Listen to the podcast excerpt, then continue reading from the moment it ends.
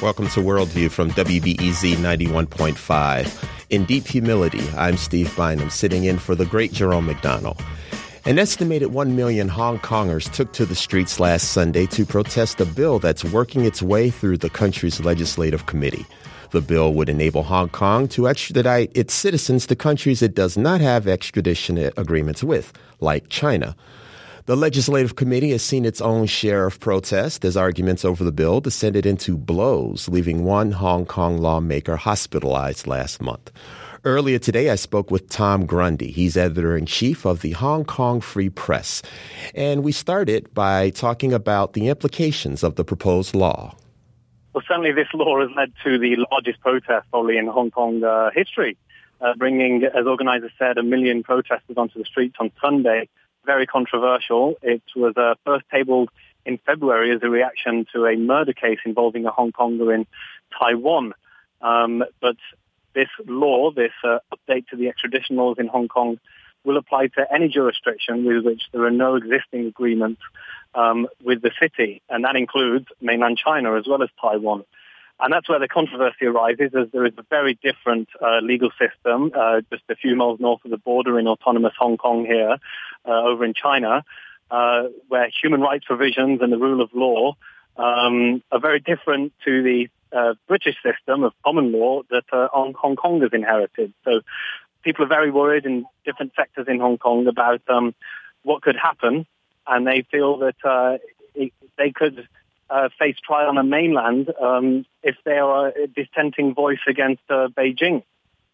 So let's give an example of um, what uh, a law like this could mean. So, for instance, if um, a journalist were to uh, print something that was unflattering, or if, uh, let's say, for instance, in, in the democracy protest movement, if uh, Beijing disapproved of the protest in some kind of way, uh, what are sort of the repercussions of what this could mean?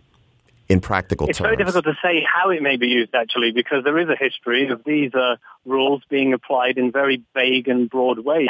And although uh, journalism and these kinds of things are meant to be uh, protected, there is just a huge mistrust, I think, in the local and the national uh, authorities in Hong Kong. So that's why you see various sectors who generally aren't meant to speak up or very rarely speak up, such as journalists, such as lawyers, even judges um, who are not meant to, you know, give such opinions uh, publicly, have um, been registering their criticism, and that's alongside uh, teachers, unions, um, pretty much artists. Every, every, sector of Hong Kong have been uh, signing hundreds of different petitions. Uh, and now we've seen over hundred businesses just today um, say that they will enact a, a labor strike. Um, so every lever and sort of every uh, sector of, of, Hong Kong is speaking up against it um, because they are not sure how it may be applied uh, in the future, if not immediately.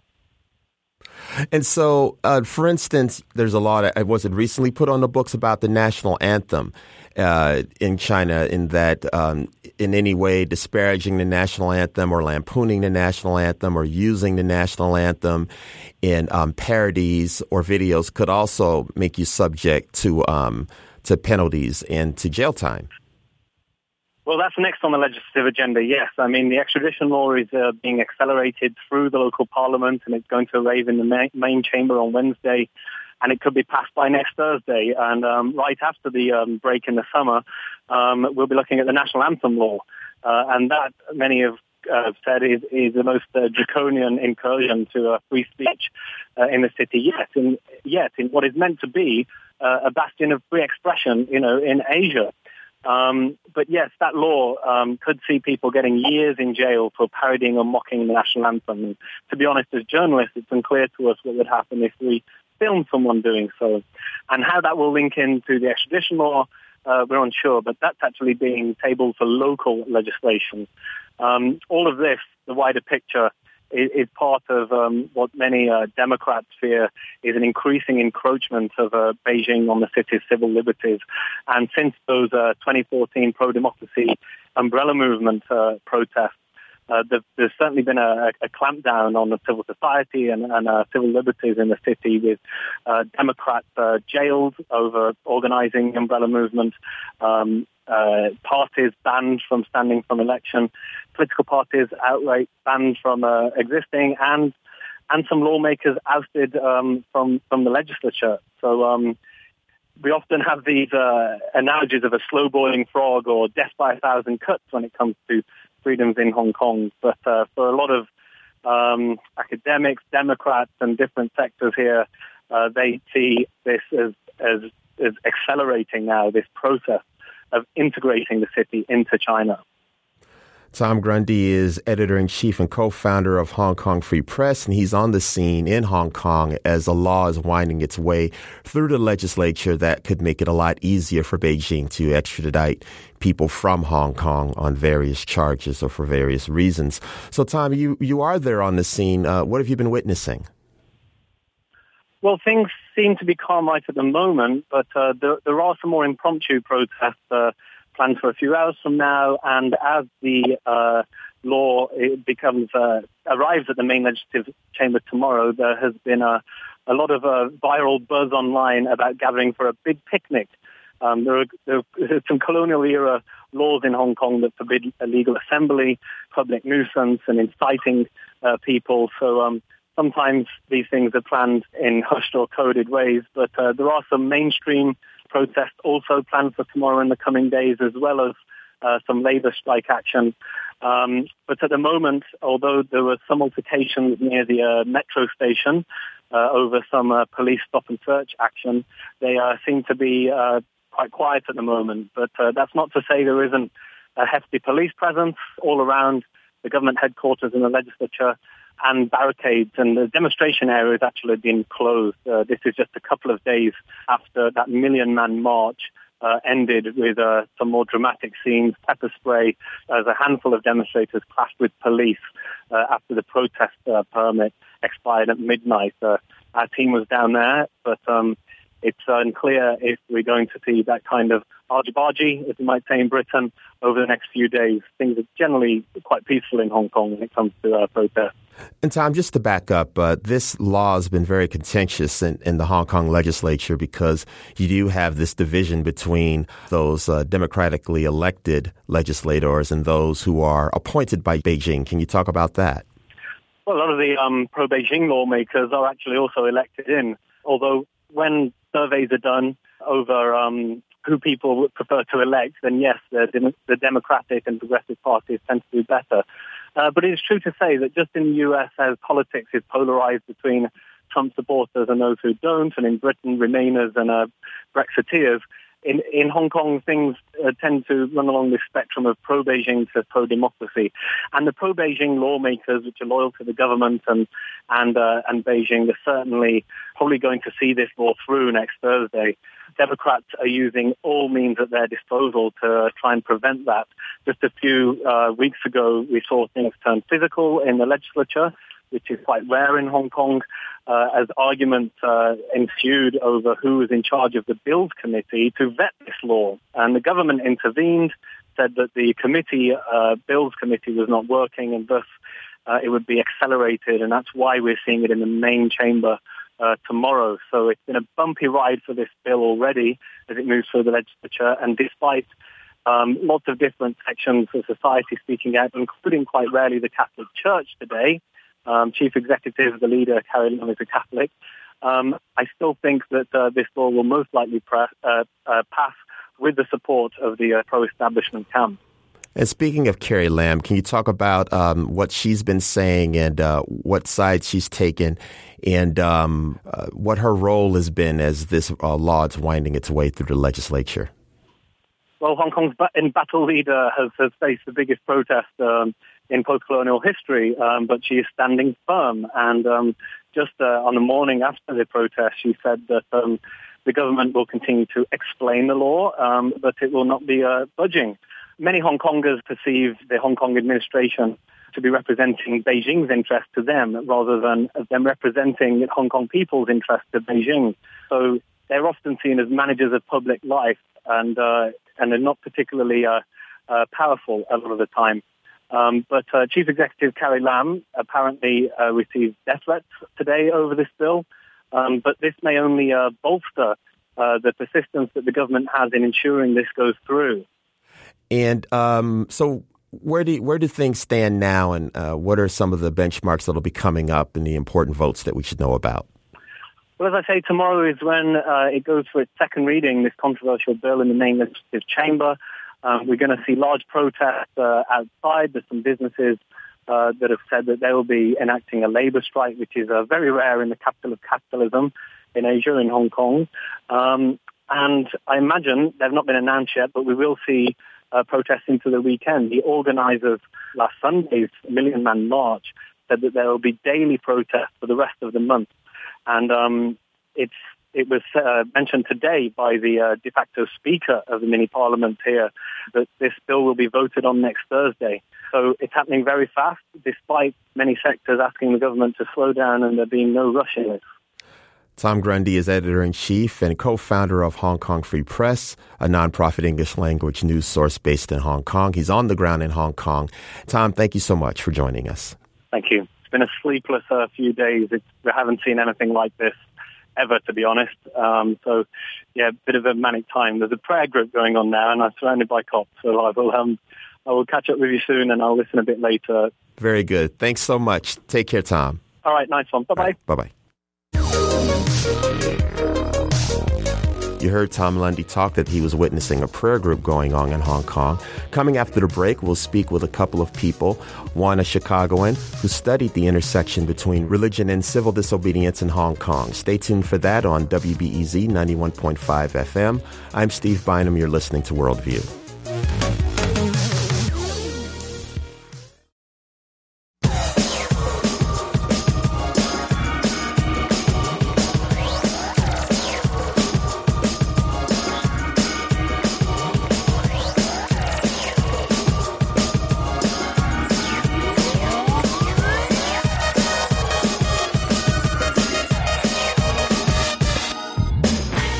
This is Worldview on WBEZ 91.5. I'm Steve Bynum in today for Jerome McDonnell.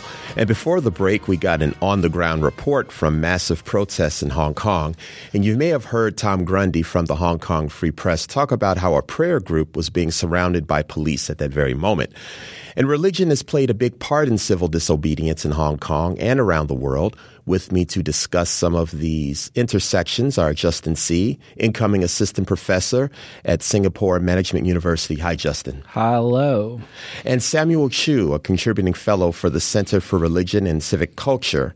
His father, a Baptist minister, was charged recently with conspiracy to commit a public nuisance for his role in the umbrella movement five years ago. Hello, Samuel. Welcome to Worldview. Hi, thank you for having me. And so, Samuel, we'll get to you and um, we'll talk about your father in a moment. But first, I wanted to start with Justin. Justin, you were at a Chicago protest over uh, the Hong Kong bill. Uh, this past Sunday, and uh, you write in a new op ed. Uh, the op ed is called This Time I Have a Tradition on Solidarity with the Hong Kong Extradition Protests in Chicago. And you talk about the experience of being at that protest this past Sunday as being not just political, but spiritual and even liturgical in nature. Um, what do you mean by that, Justin? Uh, thanks, Steve, for having me. Um, this is um, one of the things that I've thought about in my own journey uh, with Hong Kong protests. Uh, I learned a lot when I went to Hong Kong for uh, for my doctoral fieldwork. Um, about democracy, and I learned a lot from uh, Hong Kong democratic um, leaders and their intersections with prayer. Mm. Um, one of the things, one of the traditions that uh, of protest in Hong Kong is to have uh, prayer vigils, either during the protests or before the protests. Um, and so, one of the things that really uh, struck me as I was at the Chicago uh, Solidarity Gathering was the presence of pastors and theologians uh, that I recognized uh, from the Chinese Christian community being there, uh, giving speeches, and also uh, willing to have their pictures taken. And that reminded me of my own journey in um, in discovering this intersection between theology. Briefly talk about that nexus. That that so oftentimes uh, for for Chinese Christians. Uh, there is a divorce between theology and politics. Mm. Oftentimes in our churches, we, we will will say that you know we don't want to get political. We only want to work on moral issues. Uh, and this is not t- this is not um, not, not exclusive to Chinese Christians, but certainly this is a theme that comes up in churches. And so one of the marvelous things about uh, the democracy protests is the merging of those two. And so it often is a surprise to those of us who have gr- grown up in this community, and it's a source of inspiration in our spirituality. So, Samuel Chu, your father uh, paid a personal price. Uh, for his advocacy, and um, can you talk about that intersection between faith and protest in your own life? Yeah, and I think that um, Justin touched on something very important is that people sometimes forget that Hong Kong has never really existed uh, ever as a open, direct democracy, and and you know. British colonial state, you know, I remember growing up there that I always thought of this dynamic of disconnect of people who are in power look different than me. Hmm. They were primarily white. They were primarily people that didn't I could not see myself in the system that was uh, in power. And that actually has not changed. Obviously, in the turnover, I think um, uh, Tom, I think in the previous segment, talked a little bit about the idea that people see uh, Hong Kong government as being this representation of Chinese government um, political will and what they want to see happen. And I think that that disconnect means that there's not necessarily a democratic tradition that people can draw on like we do in other um, culture and society. But yet, I think what has happened is that my father, my father being a great example, is that there are other traditions, traditions that has uh, emerged over time in history that has intertwined with other cultures and histories that they clearly, uh, in the case of my father, um, draws from that faith tradition that is also uniquely Hong Kong. Um, and I think that you know this merging of sort of uh, the, the the the Martin Luther King Jr. sort of American civil rights uh, church tradition that merged with the democratic traditions has played a crucial role in a place where how do you teach people to act politically when there has never been a direct way for them to hold people in power accountable. Samuel, and I think that that's yeah. No, please finish. Go ahead. I was going to say it's fascinating because recently we've been having conversations about the legacy of Mahatma Gandhi. Um, we're celebrating, commemorating the 150th year of his birth. And this is also the 90th year of Martin Luther King's birth. And uh, I've had two conversations about Gandhi. And in those conversations, they both talk about uh, well, Gandhi saw his activism his um, participation in civic life um, as a direct contact, as a way of connecting with the uh, divine. Justin, um, I'll have you comment on that. But first, uh, to not be rude, Samuel, uh, please tell us about your father, his story, and tell us how he's doing. Yeah, so as many of uh, at least might have been following that uh, there were nine uh, protest leaders that were organizers of the Umbrella Movement back in 2014 that went on trial uh, at the end of last year, and then the verdict was handed down, which you know, and as another sign of sort of the influence of China, uh, Chinese government, we had all pretty much anticipated that they were going to be convicted, and so uh, and I think it is very much important to think about uh, in context of kind of the current in the shadow of this pending extradition law that of the nine leaders that were convicted, four of them who are now actually in prison, including the three leaders uh, of the uh, Occupy Central that started and inspired the protests. One is a sociology professor, mm. one is a constitutional law lawyer, and one is my father, a retired Southern Baptist minister. And I think that I think has given people a very real sense of what the erosion of human rights and what a um, extradition law could mean for the freedom that we experience in Hong Kong. So my father is currently out. Uh, he is uh, one of the folks who, because of his age, and the judge has cited his health reason and his contribution to society as someone who actually had his sentence suspended. But I know that that I think in the trial and in the conviction and in the sentencing, what it really clearly reviewed was that this is the road that we're going down. And your father hasn't stopped. I mean, he's still, you know, getting out there and participating. It hasn't silenced him. And it has not. And and that means that it risk actually the suspended sentence could be uh, revoked and actually he could be in prison any day being a part of any of these gathering and protests, and, and that's the risk that people are taking now. But I think that what you have seen is that that three people that um, took on a task of what the government claimed is inciting. Uh, what they did is that they have given people a clear reason and a sense of purpose to say that you know what, if they are willing to go to jail for standing up for what is right, then we are willing to do the same. I'm, you're listening to Samuel Chu, and I'm Steve Bynum on Worldview on WBEZ 91.5 with Professor Justin Tse. and we're speaking about the um, Hong Kong protests that are happening in Hong Kong and also here in Chicago. And, uh, t- and this conversation is taking on a, a spiritual element. I wanted to continue back with you, Justin, because again, we were speaking with um, the grandson of Mahatma Gandhi as well as a Gandhi historian about his first um, uh, nonviolent action in South Africa. And um, when we talked about the South African uh, movement, uh, Gandhi made it a point to talk about how you touch God through the, these um, these moments of, of activism and of protest and of standing up for justice and humanity. And um, in the Eastern Christian tradition, of which we are both a part of, um, yes. um, there's St. Basil the Great, who yes. actually wrote a, long treatise on social justice. And um, Pope Francis talks a great deal about social justice and how it has to be the heart of and the manifestation of one's faith. Can you, uh, Justin, talk about that connection? You know, it's really interesting that you bring up um, Gandhi and Martin Luther King. Uh, because uh, the the opening manifesto um, that Benny Tai, the constitutional law professor, wrote uh, that launched Occupy Central with Love and Peace, which was the preparatory movement for uh, for understanding uh, universal suffrage and democracy in Hong Kong in 2013, he actually cites Gandhi and Martin Luther King as his inspirations for understanding civil disobedience.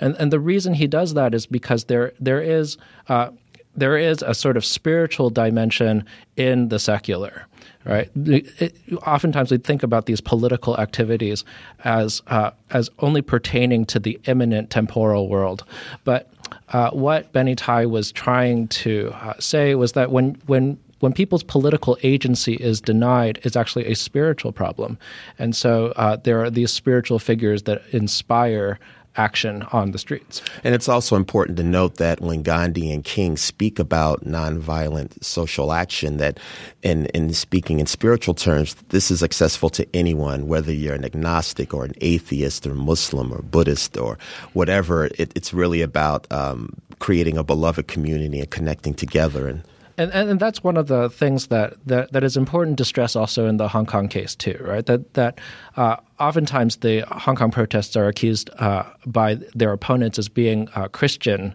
protests, but there are the presence of not only Christians but also other Cantonese hero deities um, and and other religious groups that are also represented on the streets. And so the the common point is that the expression of political agency is a spiritual matter. Absolutely. Justin Tse is the incoming professor at the uh, Singapore Management University, and Samuel Chu is a contributing fellow with the Center for Religion and Civic Culture. His father is a Baptist minister who is under charge and under threat for uh, participating in the umbrella movement five years ago. Thank you both so much for this um, enjoyable conversation, and uh, look forward to keeping up with both of you. And Justin, uh, you're going to be leaving soon, but yes. Uh, we're going to call you in Singapore. I'll, I'll look forward to that. Samuel, thank you so much. Thank you again. In about 90 seconds, we're going to talk to a man who is the first black African elected mayor in the continent of Europe. Stay tuned for that. I'm Steve Bynum. You're listening to Worldview on WBEZ 91.5 FM.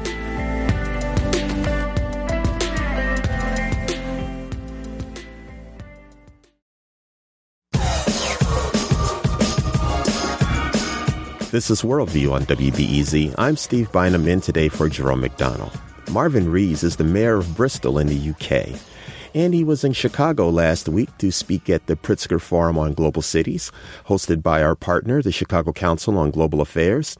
And he's a fascinating guy for a number of reasons, one of which is that I read that he is the first person of black African heritage to be elected mayor of a European city. So uh, when we're looking at centuries of European history, that sort of smacks you in the face. Is this true? It is. Yeah, I was elected the same day as Sadiq Khan, and we understand he was the first Muslim mayor, first directly elected Muslim mayor in Europe. So it was a day for British politics. Hmm. Not that it makes me special. It just it's just what happened. Tell me why you decided to run for office. Well, I'd always wanted to make the world fairer. You might say I grew up poor. Uh, Mum was a single white woman, 1970s, not much money, brown baby on the way, unmarried, and we had some experiences growing up that made me look on the world, and I just wanted the world to be fairer. So I was always looking at politics, always looking at a way of changing the world. that sounds very grand, doesn't it? And politics was one of those ways. Journalism was another of those ways I thought we could do it, actually. And there are some documentaries about actually your journey to elected office, correct? Yeah, there's a couple now. One was made by my niece, who's American. It's called Reaching for Greatness. She's a Drexel graduate, and she's gone on to win quite a few awards with it, actually, and that's about 15 minutes. And then there's an hour and a half documentary called The Mayor's Race, which is a play on maybe in you know my racial identity right. and me racing well done. for office. Well done. I didn't come up with the title; the producers yeah. did, and that's an hour and a half. And that follows the fact that I ran in 2012 for mayor and I lost, and then I ran again in 2016 and won. So for the story writers out there, it makes for a great story, I suppose. So tell me about Bristol. Where is it in the UK, and tell me about your town. Oh, it's um, just over 100 miles uh, west of London. Um, it's a city I grew up in. Historic, it's a port city, so historically it's been very international. It's part of the triangular trade as well. Over the years, it's developed into a very wealthy city, uh, big finance, banking, legal uh, profession. And today that carries on, but there's a huge creative sector, um, two world class universities, an airport, the port's still there. Um, a very vibrant city, often voted uh, the best city in the UK to live in. Last year, it was on the New York Times top 52 cities to visit in 2018. What's so special about Bristol? Um, it's probably the dynamism, the culture, the diversity. There's a lot of green space. Mm. So it's a major city, half a million people in the UK. People talk about the quality of life quite a lot. But for me getting elected as well, one of my uh, key positions is we have to have integrity when we talk about that. So all those stories are true. Bristol's one of the tech centres of the UK, the UK's number one smart city um, overtaking London a while ago. A third of the world's natural history broadcasting, over a third comes through Bristol, all Blue Planet and Planet Earth and all that. So it's fantastic. And all that is true. But one in four of our kids live in poverty. We have a housing crisis, you know, 500 families in temporary accommodation, 20% of kids in nutritional poverty. We have a part of the city among the highest numbers of people that go on to higher education in the UK. And in the same city, we have an area with among the lowest number of people going on to higher education. So we have great wealth, great aspiration, a fantastic profile. But like many cities, we face the challenge of how we do urbanization while taking everyone with us. What's the demographic background, uh, the uh, racial makeup of Bristol? Well, it's about 18% in the UK. The term people use is black minority ethnic, which includes uh, black people, Asian people, and actually depending on how people flex it, white Eastern Europeans as well, which is probably quite interesting to African Americans uh, and Americans at definition. But black minority ethnic is about um, 16 to 18 percent, but the school population is a third, over 33 percent. So that demographic change is coming through uh, very quickly. So, Your Honor, it's interesting that you mentioned that because I'm. You can call me Marvin, by the way. Will yeah. do, absolutely. it's interesting because I'm a big fan of watching Question Time, Prime Minister's Questions every Wednesday.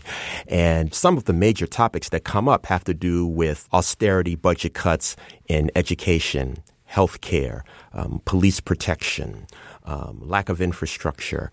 Prime Minister uh, May would take a lot of heat from Jeremy Corbyn and others about knife crime uh, rough sleeping, which, uh, if Americans aren't familiar, that's when you're just sleeping out in the elements without shelter around you.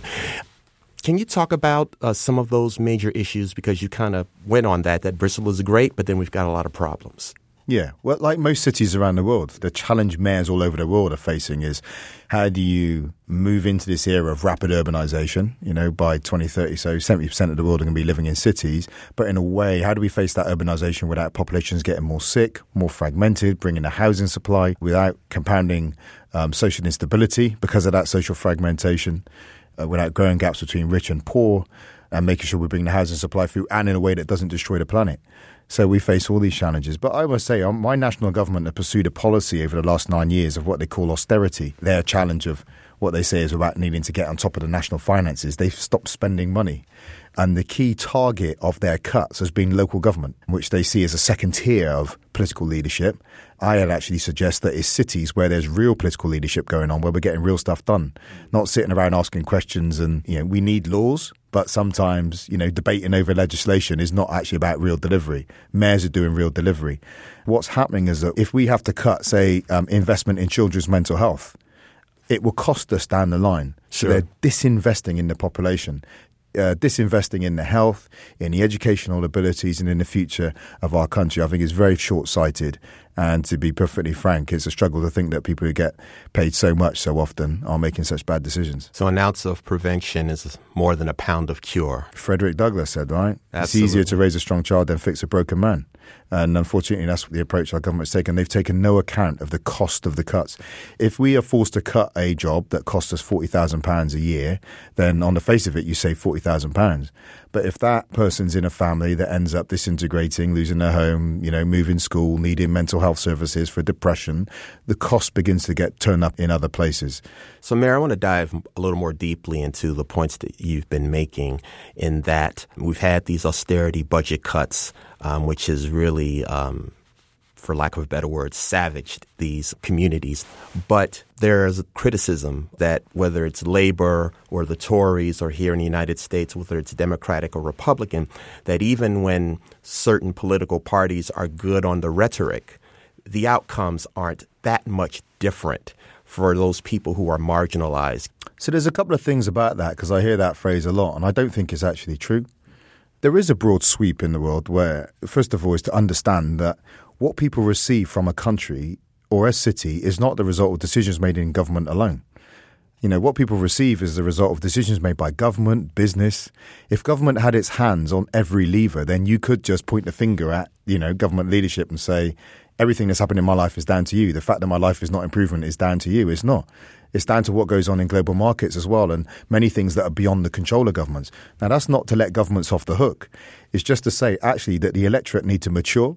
And to be perfectly frank, and this is not about you, but journalists need to mature as well. Because it's an easy game to set up the fight and to you know say both sides do it. from a profession that isn't trusted journalists point to politicians that are not trusted right and kind of deflect that overarching mistrust of public institutions.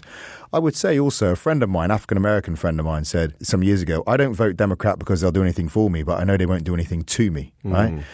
i used to think that was quite cynical but now i think that matters right because actually what we're seeing is a collection of government policies that are actually harming poor people.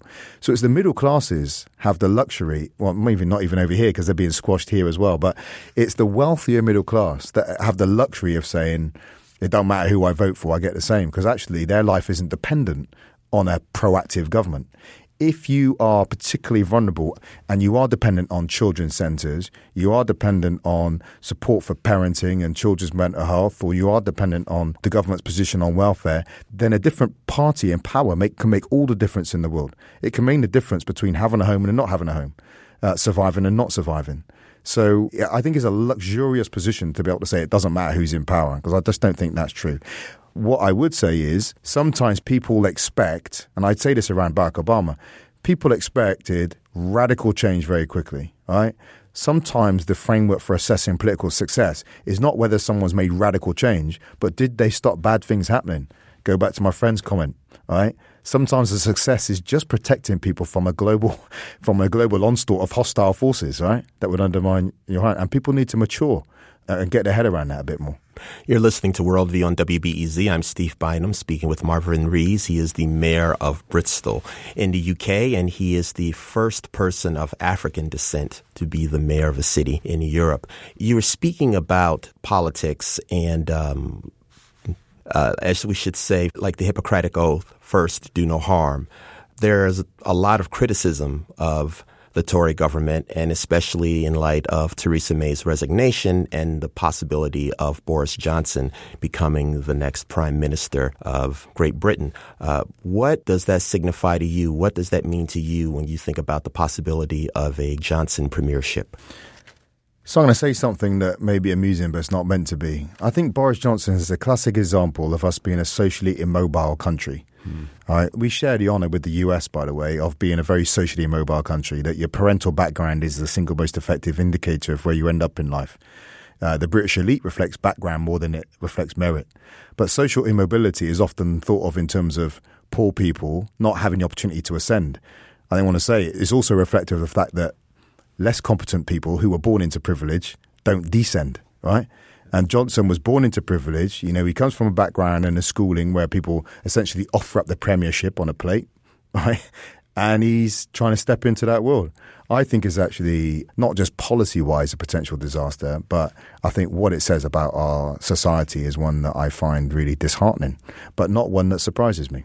So, Marvin, let's talk about that. It's easy to look at someone like Boris Johnson or Donald Trump or characters like Bolsonaro in Brazil or Duterte in the Philippines, and we look at these populist movements that are on the rise and on the move. But these movements are also popular. And what I think is missing, and you as a former journalist, I think you would agree because you touched on this earlier, is that we've missed a great big part of the story. We look at the who, but we don't look at the why. Can we talk about some of the ways that these large groups of people have been failed? And as a result of those failures, you've seen a door opening for people like Boris Johnson, like these far right parties. What just happened in the European parliamentary elections, where they made gains, not as big of gains as some people thought they would, but that there seems to be this movement. And most importantly, that these parties and leaders, they have support. Yeah, and I understand their support. I understand why people are desperate. The way I think about Brexit is I keep saying it's the wrong answer to the right problem, right? When people talk about being left behind by globalization, feeling alienated from their political system and other public institutions, not trusting experts. You know, when they talk about not having access to public services, they're right. That's going on. My point has been that Brexit ain't going to solve your problems. Boris Johnson, uh, Nigel Farage, Donald Trump ain't going to solve those problems for working people and for poor people. Show me where their track record is over the last, you know, over their life course of ever talking about economic inclusion, uh, social justice, fairness, tackling health inequalities, education inequalities. There is no track record. But can I also bring a challenge back into the journalistic profession as well? Most people don't interact with real politicians. Most people interact with the journalistic interpretation of politics. And I think there's a very dangerous uh, feature of journalism at the moment where it's competing with Twitter and social media for its audience, right? You've got to generate the clicks on the website. Uh, and Barack Obama, in his book Audacity of Hope, talked about so often, and I fall prey to this that someone goes in the press and says the deficit is 10. Someone else says it's 30. The story is not actually it's 10. Right. The story is this person says it's 10, that person says it's 30. There's a fight going on. Let's report on the fight. And my, a friend of mine used to be an editor of a radio station, the one I used to work for, and I had big discussions with him about this because he would broadcast stuff, and I would say, but why didn't you test that with them before you broadcast it and put it in the public domain? He said, Well, that's your job, Marvin. You've got to counter it. I said, No, you're a journalist. You're not just a recorder who regurgitates lies and then ask me to come and counter it because then your story is these politicians are always fighting. If you're a bit more discerning about what you printed and what you broadcast before it went out, then actually people would have more of a handle on truth. One of the challenges, these people operate in a world of binary truths, well, binary lies as well, right? So you've got this unholy triangle journalists work in the world of conflict because that generates clicks, right? In that sense, you've got to blame the public. They want conflict and click. That's what they click on. So the journalists are feeding that appetite. Politicians get rewarded for serving up conflict, right? So they serve up conflict as well as knowing that that's how they generate. And this unholy triangle in which everyone is guilty is taking the quality of our civic discourse down. And these charlatans who are now turning up you know, feeding on that disappointment are just playing on that field. Whereas the real world of leadership is a lot more nuanced. There's a lot of grey areas. You're dealing with a Sudoku puzzle with interdependent parts. but we're losing the ability of a, as a society to deal with complexity. And that is a very uh, dangerous context within which we try and have grown up politics because it undermines the ability to have grown up politics. You know, but when your answer goes beyond 20 seconds like mine, people say, well, well, that's too long. I just need a 15 second clip. The world doesn't get run by 15 second clips. No, not at all. And mm. speaking about journalists, you really took it apart well when you said that you can't put all the blame on the politicians. We have this triangle. Uh, you're in Chicago. Uh, you participated in the Pritzker Forum on Global Cities, and you were in a panel with our new mayor, Lori Lightfoot. And um, I'm sure you discussed a number of issues that you're both grappling with similarly. But one thing that's really interesting is that when you talk about accountability, Lori Lightfoot won running away. I believe it was sort of like 75, 76%, but only 25 to 30% of people voted. Can you talk about what you discussed at this um, panel discussion with Mayor Lightfoot and what does it say about citizens and our accountability for the various messes that we're in? So I just say it's a collective in many ways, one of the challenges I put out there, maybe politics isn't merely this corrupt thing that goes on over there. I think there is an element of that, but actually it's a distilled reflection of what we are as a society right now. But what we discussed in the panel was actually the need to take the way we run the world into its next iteration. And I don't want to be sound too grand about it, but I think what we're witnessing at the moment is that national governments working alone are not equipped to cope with the world the way it is. Um, a former mayor of New Jersey said to me recently, "We've got the best 1950s model of government we could hmm. hope for. the problem yeah. is, it's 2019. The border's moved on. So many things are post-national." And uh, you know nations talk in terms of borders and blockages and walls in your instance. Actually most things transcend that. Climate change migration you know inequality uh, the challenges that all mayors face political instability is post-national in many ways. And what we were arguing was that we need global governance to move into its next iteration and that will mean the leaders of cities and international networks of cities as equal partners in shaping national and international policy. So we've got to have the nation state, but there needs to be some new voices at the table as a matter of course. And I think that's the urban voice that is going to have most of the world's population. Marvin Rees is the mayor of Bristol, and he's in Chicago and participating in the Pritzker Forum on Global Cities. So you're a former journalist.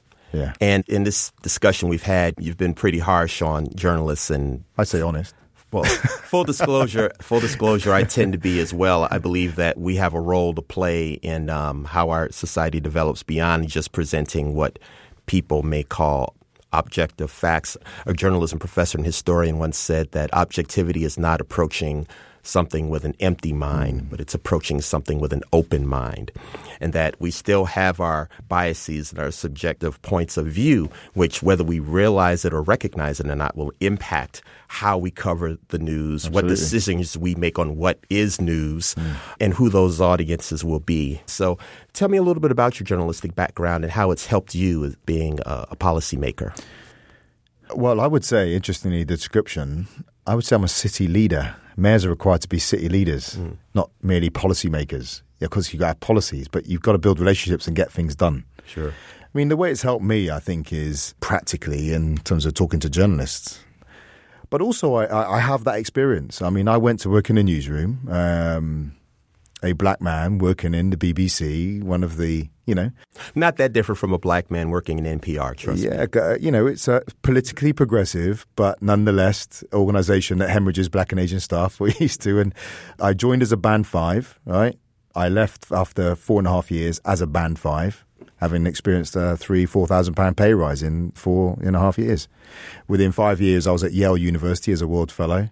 Within 10 years, I was Mayor of Bristol but my experience at the BBC was one of um, professional stagnation. So, what you're talking about is what uh, many of my colleagues describe as the black tax. Yeah, I also experienced sharing stories that you talk about. You know, we have a worldview, and there comes a point at which someone sits behind a desk and says, What you've just told me is not a story. Right? My audience doesn't want that. But their judgment is based on their background. And, you know, and in the end, you think, actually, I see the world in a very different way to this person. And what I'm saying is a relevant story right now, they're saying is not a relevant story. So, as a journalist, if your currency is the ability to bring new ideas and questions and get them on air, but you're constantly being rebuffed, They then begin to assess you as less competent and less able, and you begin to self doubt after a while, you know? So, again, just working on the inside and seeing how that worked, um, seeing a sausage factory of news as well, seeing the desire to pick up on the conflict and division as well feeds in. Now, that's not to say there aren't fantastic journalists. There are. It's an amazing profession, and I think it sits alongside political leadership as a key institution. Like I said, most people interact with journalism. That's the framework through which people engage with the world, understand it, and when it's done well, it's out of this world. And it's been critical. I mean, think of Watergate. You know, I mean, it's the it's the massive piece, but the power and the significance of its success there's a flip side to that is in the power and the significance of its failures. You know, it can't be underestimated. So you just referenced uh, one of the greatest American political scandals, Watergate. I wanted to uh, discuss a political scandal in the UK that hits close to home for you, and that's the Windrush scandal. First of all, can you talk about your family background and what Windrush is and how it resonates with you? So Windrush refers to that first ship that came from the West Indies with people after the war UK had been blitzed out, bombed, needed to be rebuilt. We needed bus drivers and nurses. And Britain went to the colonies uh, across Asia and, and West Indies and asked people to come to the motherland and help rebuild the country. The ship that came in, the first one was the Windrush. Hence, you got that Windrush generation. Uh, 19, I think it was 1958 first came in. So my background is I'm mixed race. My mum is English, Welsh. My granddad's Welsh, and before his mum was Irish. And then my dad's side is Jamaican. He arrived in England as a 12 year old from Jamaica.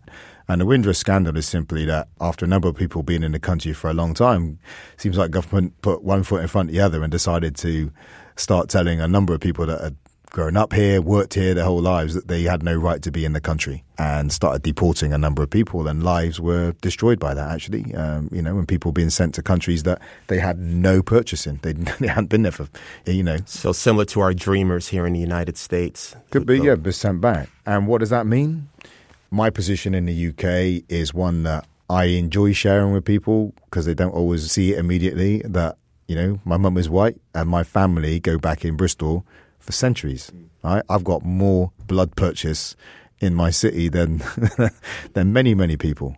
But what I will share that in that context is the way the whole Windrush scandal played itself out just reminds me that someone some point will say, "Yeah, but what about a full English person? You know, a real English person." So if you think about identity and belonging as a series of concentric circles, I'm not in that center circle in other people's eyes according to some people. I'm very aware of that, and I've been aware of that since I was a child. But at the same time, I'm aware of it, but that makes me all the more vociferous in asserting my the fullness of my Englishness. Uh, the way I describe it is I'm full English, I'm full Jamaican, I'm full Welsh, and I want to be fullness in my Irishness. But celebrating any of those identities does not take away from any of the others. I'm all of those things at the same time. But the national debate around identity and belonging can't cope with that kind of dynamism. I think cities can. Marvin, last question. Um, why should Americans or anyone who's listening to you right now, if they feel like, well, what's happening in Bristol has nothing to do with me, or what's happening in Paris has nothing to do with me, and we're only concerned about what's happening within our borders, or the farther away people are, the less I care about them. What should they know about this interconnected world and why it matters that on a global level we try to solve these problems? Well, I think I, I learned as a kind of by the time I was 19, never to try to convince anyone to care about anything, right? The world is the way it is. If you don't care, you don't care. That's your journey, right? Because there's a proverb, right? Don't cast your pearls before swine. I'm not calling anyone swine, but there's a, there's a proverb. And I, you know, after, as a young person, I'd spend hours just laboring over and you end up with exhausted and you're never going to win that debate. There's a time to say, you know, this ain't a debate to be had. But if you come across people that are to be conversed with, then I think you know you should indulge in it. What I would say is one, it's the right thing to do. I don't think human beings are isolated atoms in terms of uh, the great faiths of the world, but also just human decency. We are interdependent and uh, we should care. Um, secondly, there's a political reality to it and a physical reality you know, it's like the butterfly effect people talk about. What happens on the other side of the world comes to bite us, whether it be migration, political instability, political weakness in countries. Then people end up flooding out of vulnerability to terrorism, uh, climate change. There are no isolated spots in the world at the moment. We are collectively interdependent.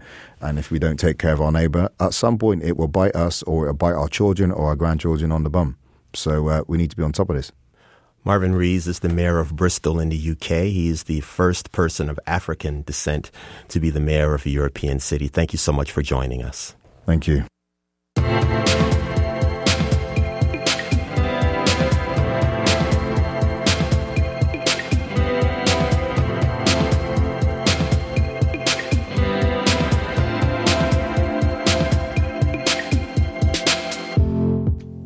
Tomorrow on Worldview, we'll have Bassel and the Supernaturals, famous musical group, and we're going to hear some sounds for our Global Notes uh, segment. So stay tuned for that. And also, as you're approaching vacation time, we're going to talk to a National Geographic reporter about the hidden costs of your tourism when you go abroad on safaris and wildlife tourism and such. So stay tuned for that tomorrow on Worldview.